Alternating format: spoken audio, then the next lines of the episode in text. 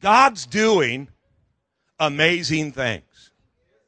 Amen. I said, God's doing amazing things. And he's doing, he's doing amazing things in your life. I think sometimes our eyes seem to be blinded to what's going on the closest. You know, what's happening right in front of us. We, we don't see that. You know, it's, it's easy to look into somebody else's world and see God moving. And, and it, yet it's difficult to recognize what he's doing in ours. Well, because we're, we're dealing with stuff, you know, the stuff of life. You, you know, the Bible says it's going to rain on the just and the unjust alike. In this world, there will be tribulation. Sometimes we hyper focus on the tribulation and we forget the part, be of good cheer. For I've already overcome that stuff. Right? You, you don't need to worry about the junk that's happening to you. you. I didn't say you don't have to deal with it. Of course you do. You got to go through life. I said you got to go through life. Right? We're, we're living this thing. In, in order to demonstrate Satan's defeat, his presence has probably got to be around. You know, in order to have insane victory, which God has called us to live in. See, the life that Jesus came to give us, according to John 10, it's life in abundance to the top till it overflows. Oh, that's a crazy good life. The life that Jesus came to give us is God life, life as God has it. And to have the ability to demonstrate Satan's defeat, to walk in great victory, demands great battle. You can't have great victory without a great battle. You know, when, when you, when you go, you know, into the Super Bowl of your life, there's gonna be an opposing team. I think some of us are under the impression that if we do it right, we'll get there and win by default. But that's really not a victory. That's, you know, your enemy, your enemy, he's real, but he's really defeated.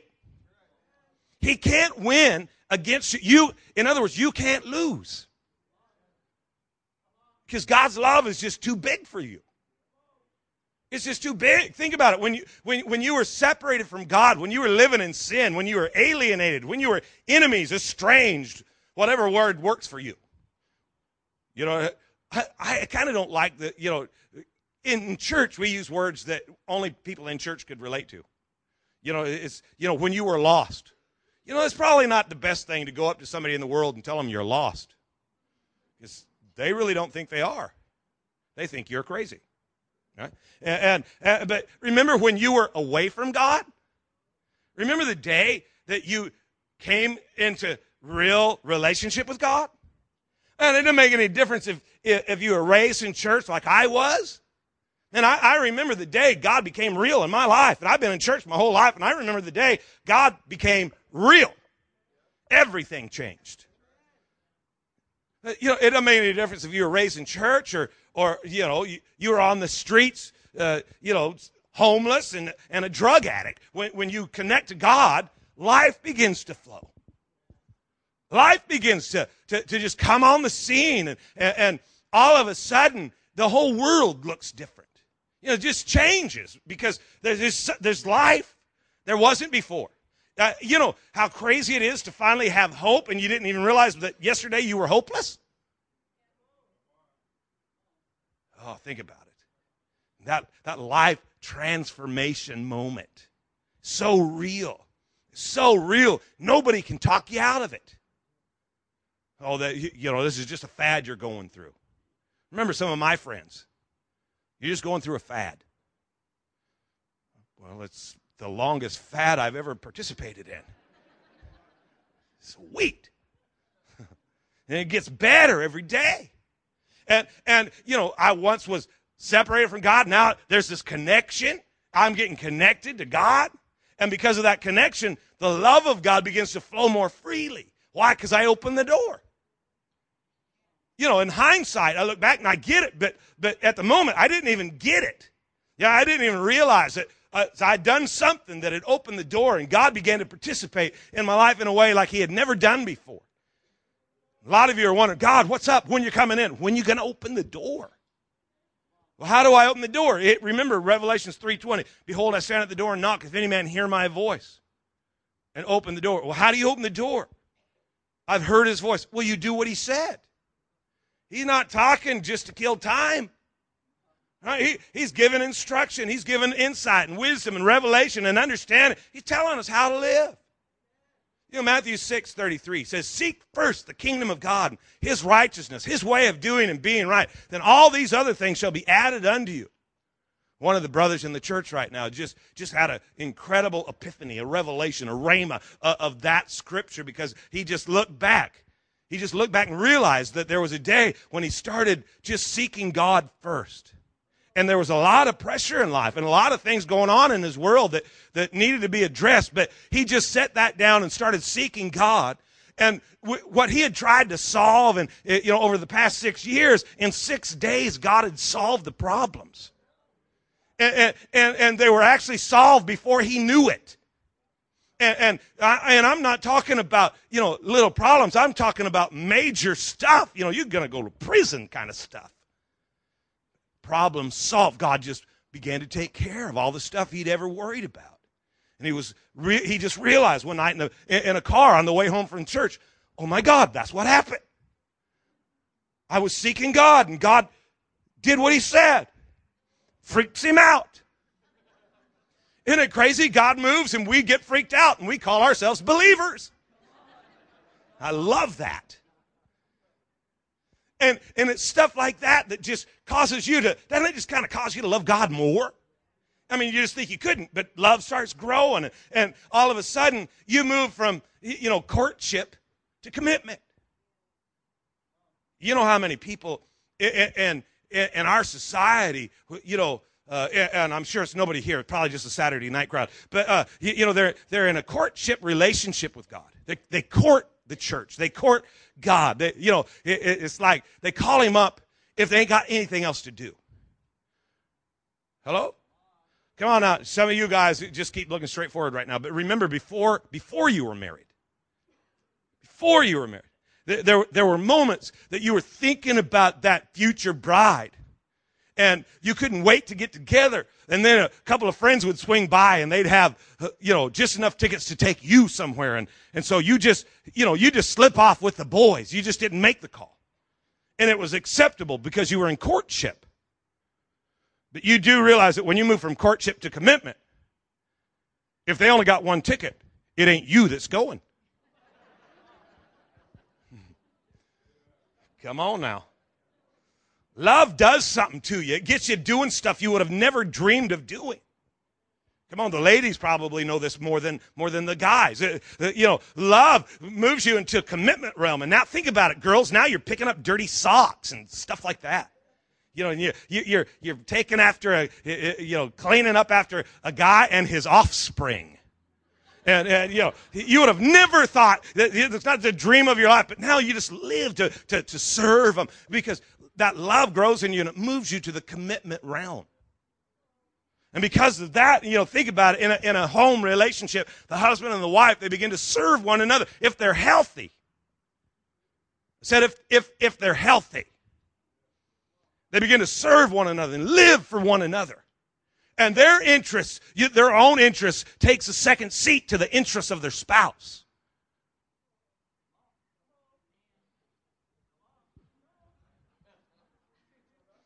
I, in my mind, I expected you waving hankies and stuff.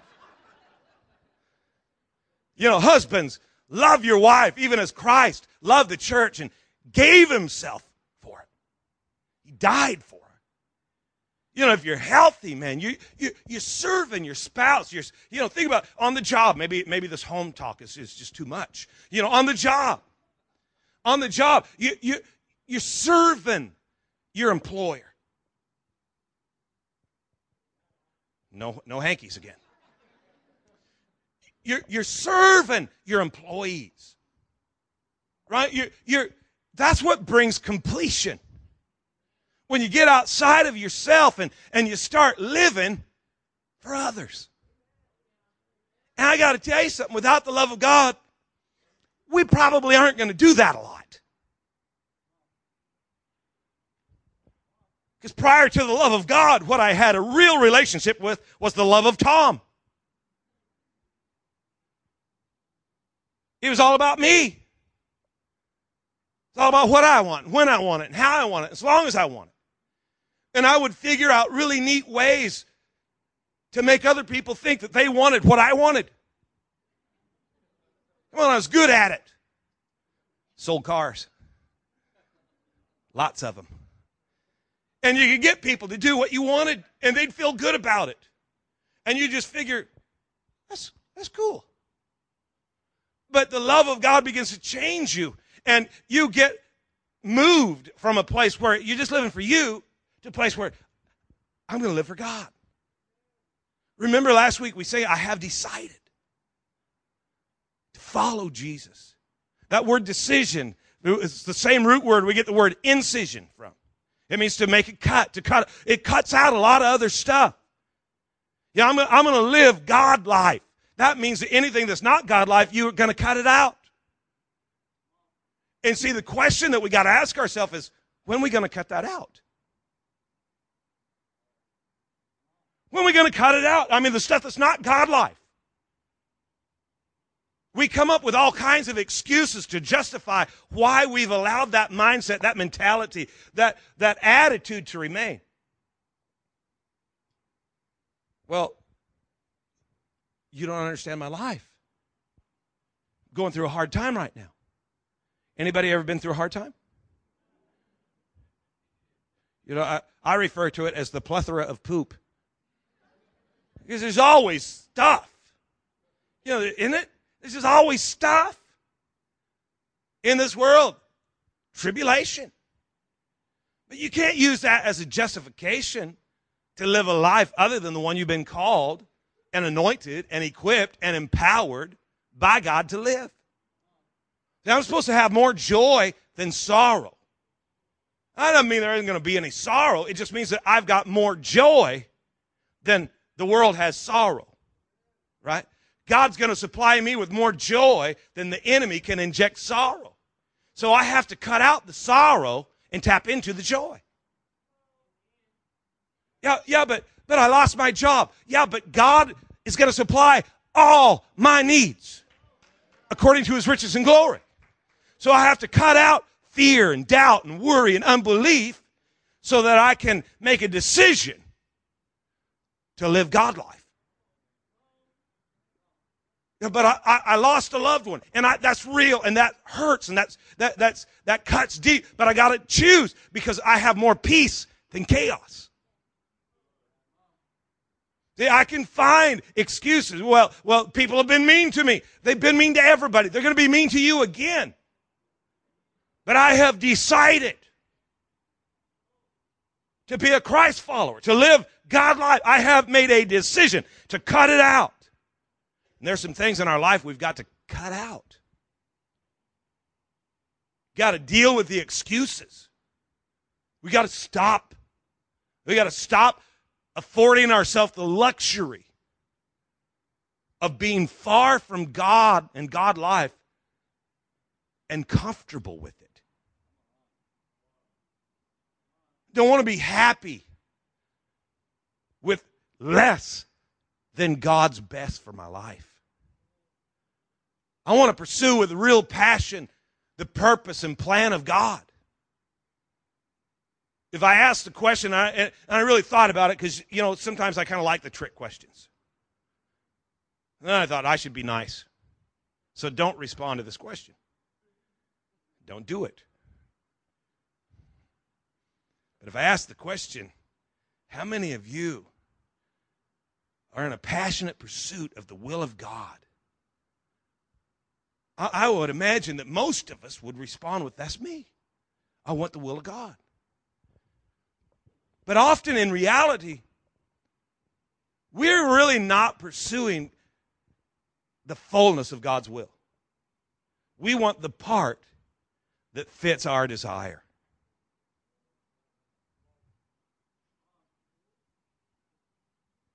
It's going to be quiet today for a little bit.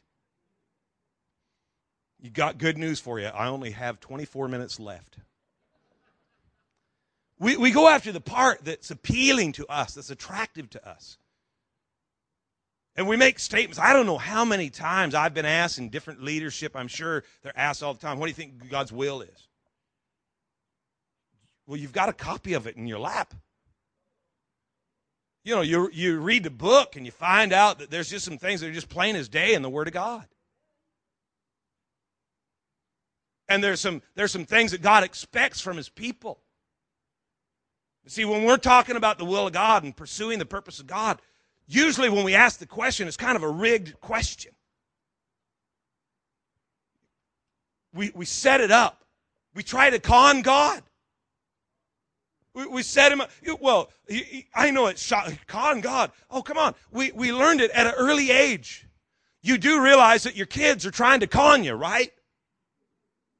They're asking you to, to, to give them approval on stuff, and they base it on all kinds of weird you know, foundational, you know, excuses that they have. Everybody's doing it. So and so let their kid do it. Come on, I want to do it. And they ask you things, and, and, and they're trying to find a way. It's just human nature to find a way to please me.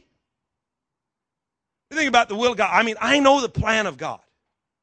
And I know that you know the plan of God, but sometimes we act like we don't know God's plan.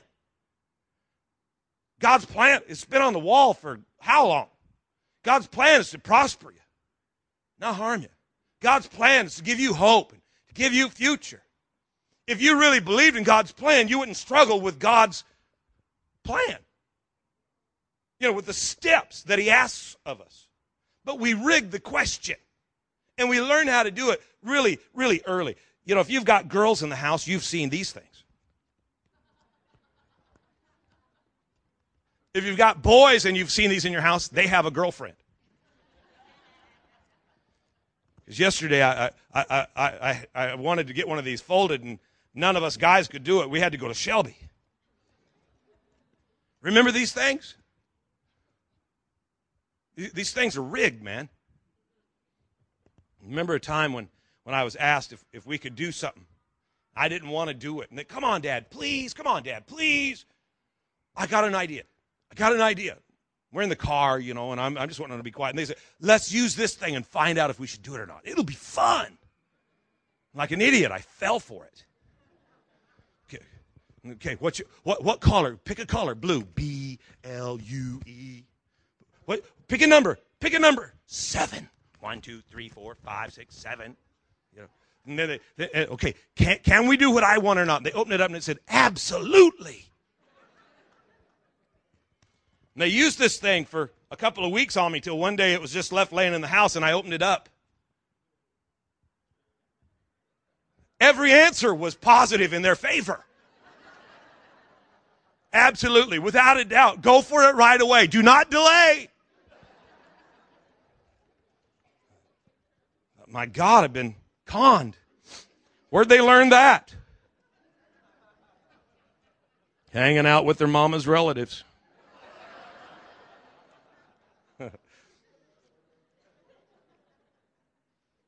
we try to con God.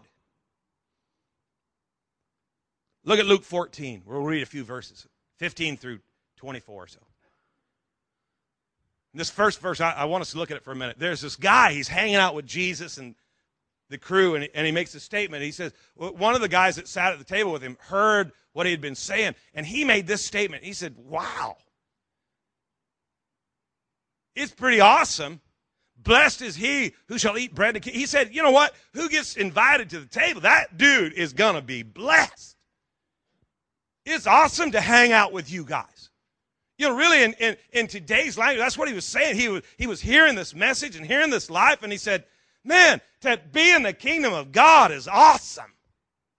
And that sent Jesus into one of his teaching moments, you know, and, and he goes on in verse 16. He says, a certain man gave a great supper and invited many.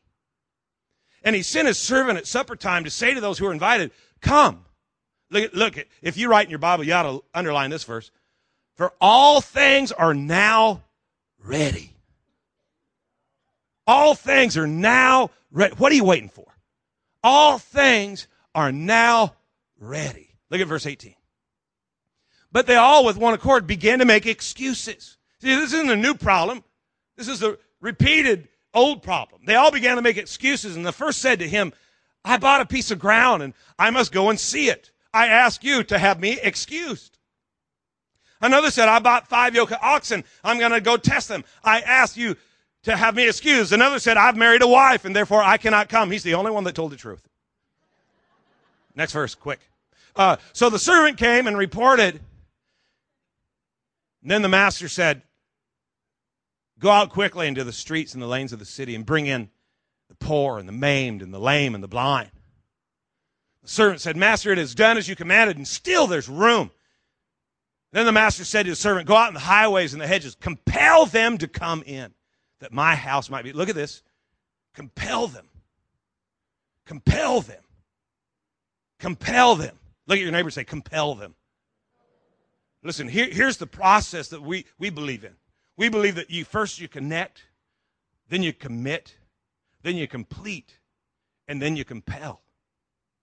God's plan and his purpose for each of us is to reach people who are far from God and bring them to a place where they're close to God. God, what's your will for me today? What, what's your will for my life? That you would reach people who are far from God and bring them to salvation knowledge. That you would be a, a, a you know a soul winning machine. That you'd be participating by by going or sending. That you would that you would actually be concerned for the lost. And the enemy, he gets us to use all kinds of excuses to not do what God's asked us, commanded us to do. He gets us to look at what I've got what I need, what I'm dealing with. And that causes us to forget what they need, what they're dealing with, what they're suffering through. We have a call from God to make a difference. We have a, we have a mandate from heaven that we'd seek His way of doing and being right. Allow Him to take care of what we're worried about, and we begin to take care of what He's concerned with. That we get beyond our interests and embrace His interests. That we deal with our excuses. That we stop allowing things that shouldn't be taking our time and stop by making a decision to cut that out. See, what it is, is all of us, we have targets in our life. We have things that we're aimed at. We have, we have stuff that we're looking at. We have stuff that's out in front of us. That really all we need to do, maybe, is to consider better targets. Just get a better target. And you know what's crazy is about targets is that you give anybody enough shots and they'll eventually hit it. Just this week we, I took the boys out and we were shooting guns. You got enough ammo, they can hit the target.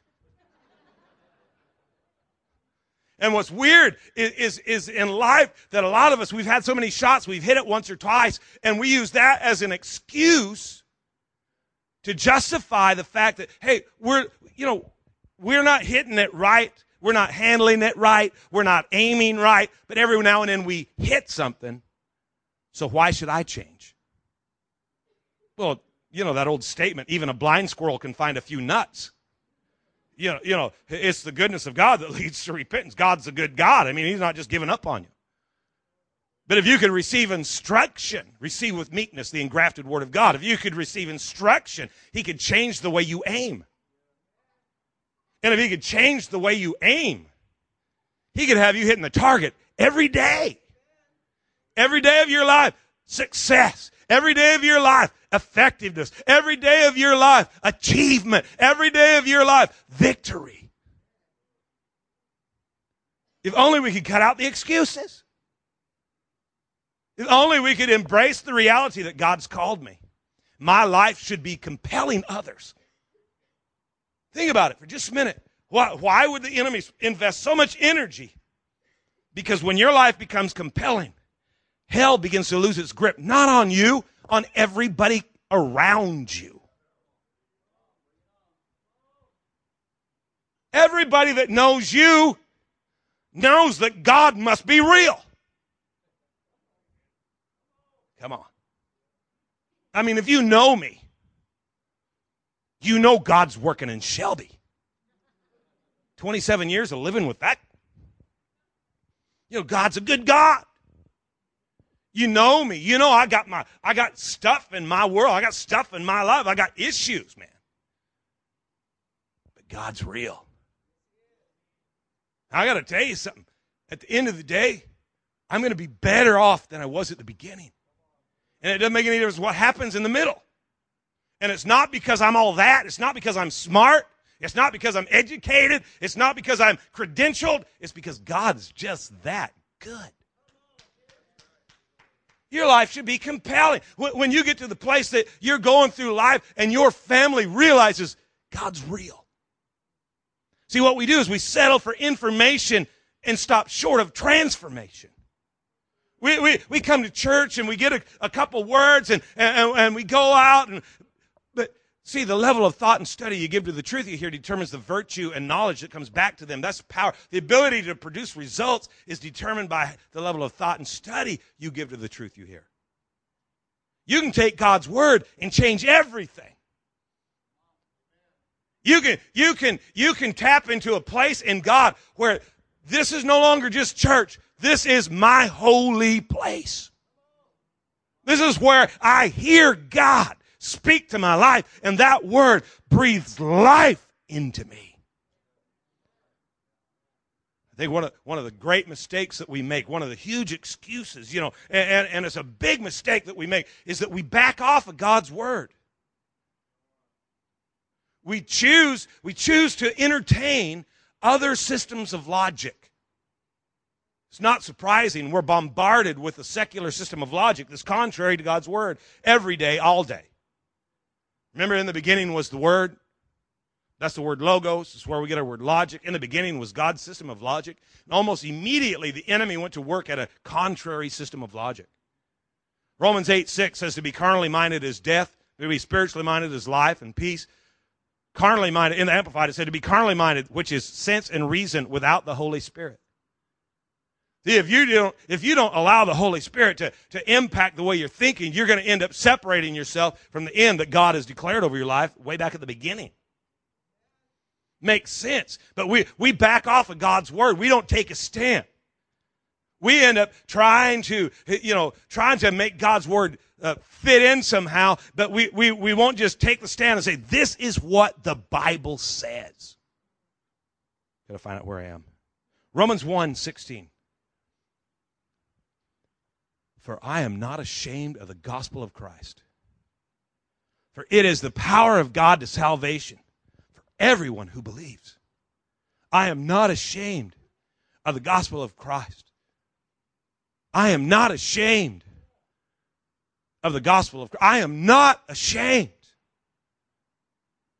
I'm not ashamed to tell you what God's word says. And I'm not ashamed to tell you that I believe it. There are days it's hard to practice it, but I'm going to tell you what God's word's true. And when I do what He said, He produces what He promised every single time. I'm not ashamed of the gospel of Christ. I'm not afraid to tell you. I, I, I want to give you three points this morning that'll kind of help you get a better target. And the first one is stop living a shamed life. Cut it out. Well, they're believing for healing and it ain't working. Knock it off. God's word says. He sent his word and healed them. God's word says, I will not die but live and declare the goodness of my King. God's word says, My son, attend unto my words, hearken unto my sayings. Let them not depart from thine eyes, for they are life to those that find them, health and healing to all their flesh. Yeah, but we've, we've been standing on that and it, it's not working. cut it out. Not ashamed of the gospel. I'm taking a stand on the word of God. God's word says that he'll supply all of my. Yeah, but I got more bills than I got income. Cut it out. I'm going to, I'm going to not be ashamed of the word of God. I got to get in alignment with God's word.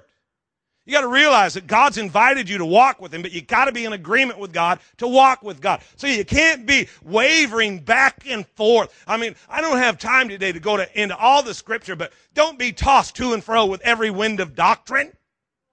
Get the Word of God. Stand it. What does it say? Be one of those people that when, when somebody comes to you and, and they've got issues of life and they got, they got situations that are huge and they're big and they don't know what to do, just make this statement. What does the Bible say? Come on.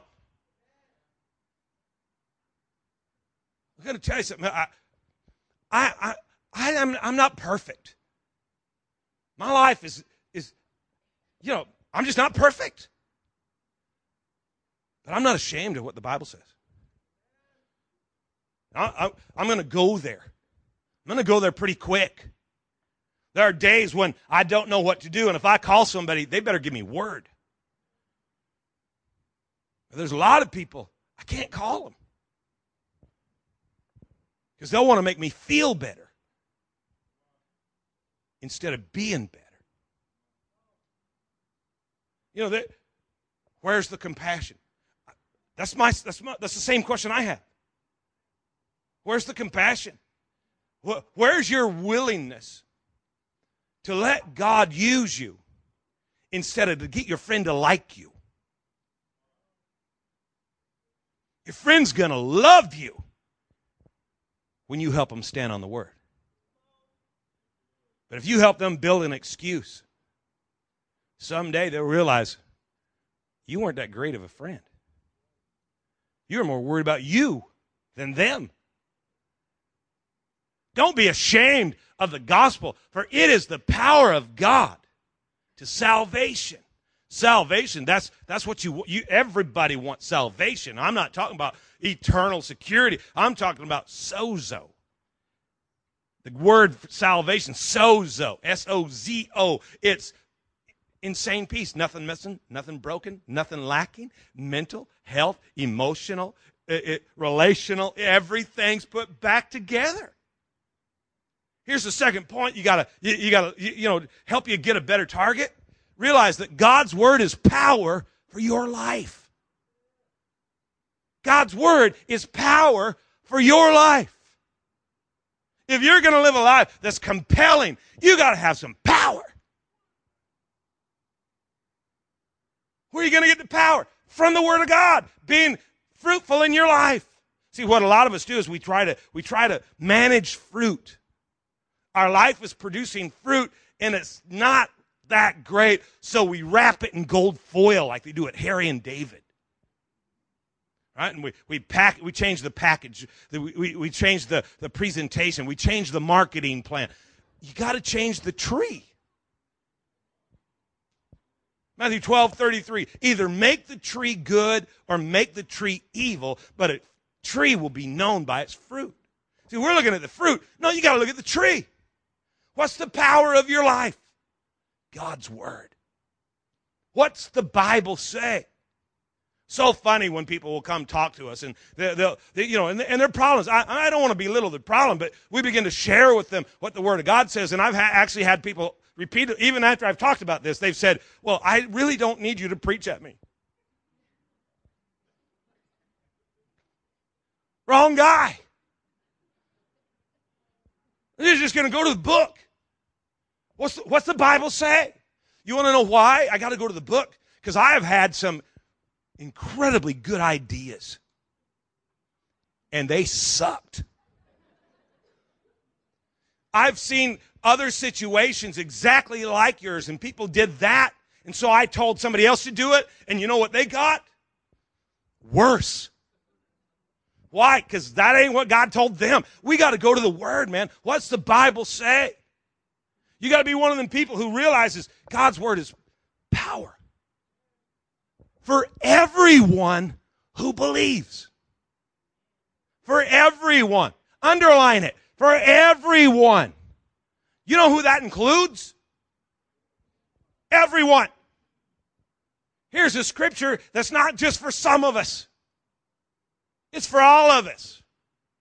Don't be ashamed of the gospel. First, the power of God for everyone who believes. Here's your third point don't live by how you feel, live by faith. Got to have a better target than that. Said you got to have a better target than that. If you're looking at how you feel, you ain't ever going to feel better. You're not ever going to feel stronger. You're not ever going to feel more confident. You're not ever going to feel more healthy if you live by how you feel. If you allow the body to rule, the body loves to rule. You know, you get out on a trail and you're jogging, and your your body's screaming, donuts, donuts, donuts. The, the farther I run, the, the, the faster it says it. Donut, donut, donut, donut, donut, donut. Man, it, I don't know if it's everybody or just me, but the first 20 minutes of running, horrible. Because all I can think about doing is quitting. And got some great reasons why I should. But I keep telling myself, my spirit's going to rule. Spirit's going to rule. Can't let my can't let my body rule. I'm not going to do this based on how I feel, because I feel like, you know, driving it in a car, doing it on a Harley. Yeah. Just the other day, it was just kind of a joke, but Evan and I were coming down the street. We went through Yoke's parking lot and we talked about pastries. They're right inside there. You know, you can come up with a thousand reasons. But if you live like a believer, it changes your target. The problem is, is that you will hit what you're looking at. And if the enemy can have you looking at how you feel, you're defeated before you get out of bed. You know, if you take your pulse in the morning to figure out what kind of day you're going to have, check your blood sugar. You know, listen, if you have to check your blood sugar, don't stop doing that, but listen to what I'm saying. That's all I need. Uh, but you know, you, you know, you, you you act like a thermometer when you should live like a thermostat. You set you set the temperature of your life you begin to declare God's word. And you realize that I'm going out today to the highways and the byways, and my life's going to be compelling. It's going to have influence. It's going to have, it's going to be effective in reaching others and bringing others to a place where they're interested in God. I'm not taking credit. I'm, I'm giving glory. And my life is going to be a living demonstration of how to demonstrate Satan's defeat. And when opposition comes, I'm going to realize that it, it's not a burden I bear. It's an opportunity that God has blessed me with. Hear me? The excuses will cause you to see opportunities as burdens. The excuses will, will cause you to, to tag things as, as heavy and undesirable when really it's a great effectual door of opportunity. Because I can go through life and experience what everybody else does, but I can do it and demonstrate the goodness of God. I got a better target. My target's not to win the lottery. My target's not to win at life. My target's not to win a promotion. My target isn't to win with people. My target is to win the lost. And when that begins to flow through your life, you're out to demonstrate the goodness of God. It's going to lead others to repentance. Your life's going to be compelling. Your life is going to be compelling. The enemy doesn't want you to realize it, but you have great influence.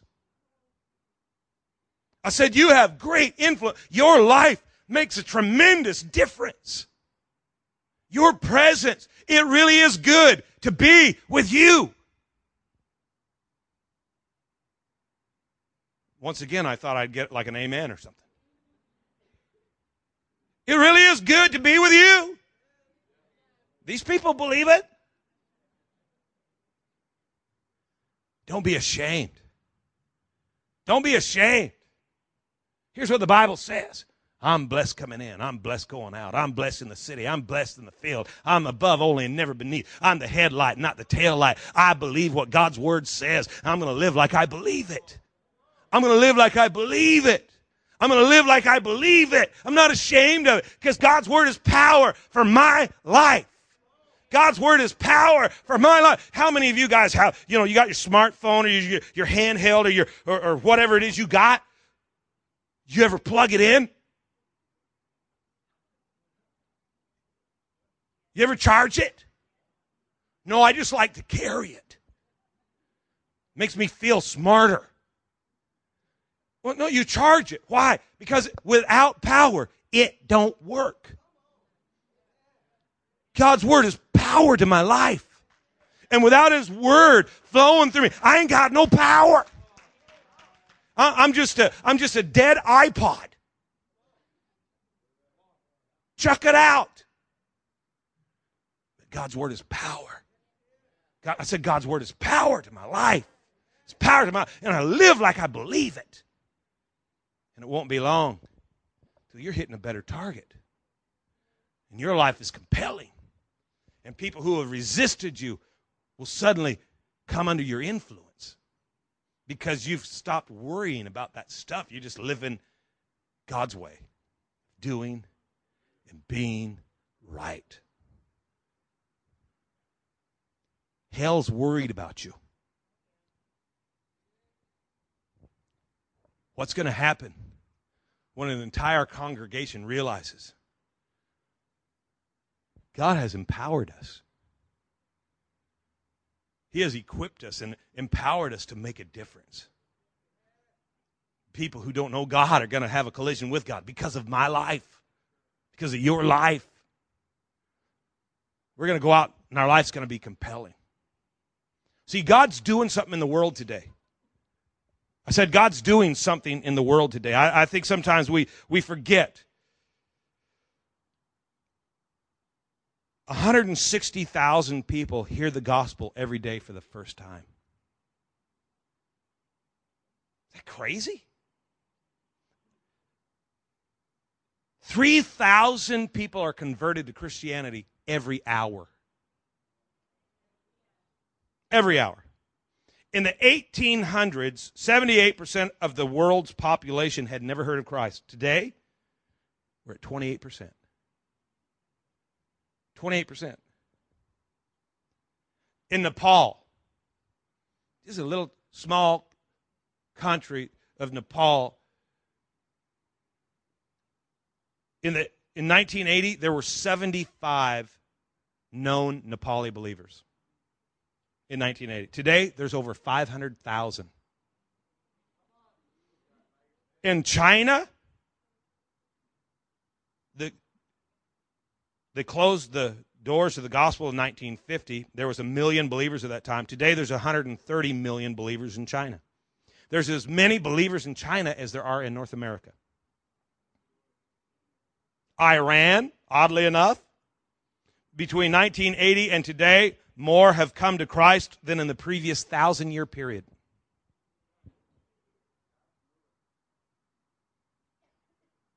There's about 1.5 billion people on the planet who have yet to hear the gospel. 40 of them will have passed on while we had church.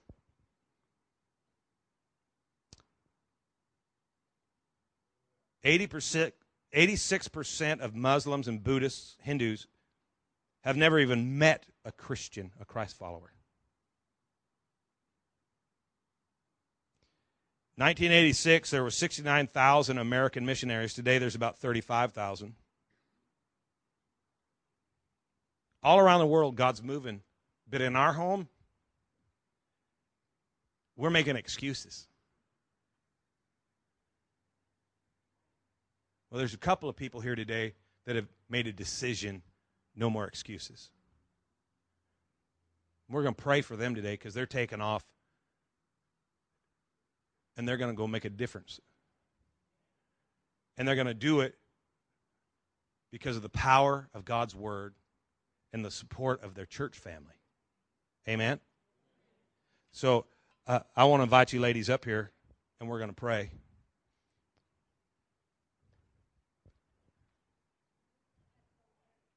She did? Okay. Come stand in for her. Church, I want you to just stand with me and reach your hand out.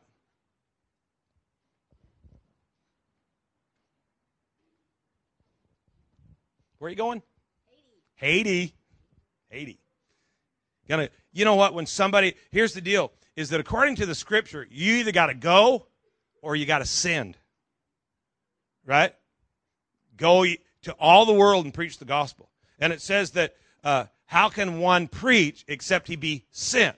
So we're sending a couple of gals out. They're hooking up with John Smithwick, and they're going to participate in crusades. And uh, but at the same time, as we release them to go to a foreign land, realize that today we're releasing you just to get outside the door, just to live a life that's compelling. Amen. Uh, I said just just to live a life that is compelling. Jenny, uh, you know what? What a great little gal. She's on fire for God and our sisters is ready to, to, to invest her life. So let's just agree together. And, and I, I want to get some of the, the leadership team to just come on up here and stand around these. You there? Yeah, I'm here. What are you doing? I'm gonna go to work. I'm gonna to leave. Wow. Say hi, church. Hi, church. Church, say hi. hi. We're praying for you now, Jenny. Thank you. You're welcome. Yeah, hang on. Here, here we go. Guys, just gather around. Father, right now, in the name of Jesus, we just release an anointing. And Father, I thank you that I we already know that you've you've sent angels ahead. You've prepared the way. You are causing these lives to be multiplied. Yet the life that is in them is going to flow through them and into the lives of thousands of others. Father, we just, we, we, we release them in your hand right now. And we thank you, Lord, that Haiti is going to see revival. Salvation knowledge is going to flow down the streets. And Lord, that you're going to, you're going to bring masses into salvation knowledge. And Lord, when they come home, they're going to be on fire, and that fire in them is going to, it's going to spread, and it's going to infect our body. And Father, we just thank you today that you're turning our heart. You're giving us a better target. That we're not just living for ourselves, but we're living to reach others. And our life has been empowered by God's word so that we might be compelling. So we go to the highways and the hedges and the byways, and we're going to compel them to come in. Lord, that your house might be full because it's time. It's re- all things are now ready. And we just thank you for the anointing on these lives and for the provision. And we bless them and we release them today in Jesus' mighty name. Amen. Church, give God a victory shout.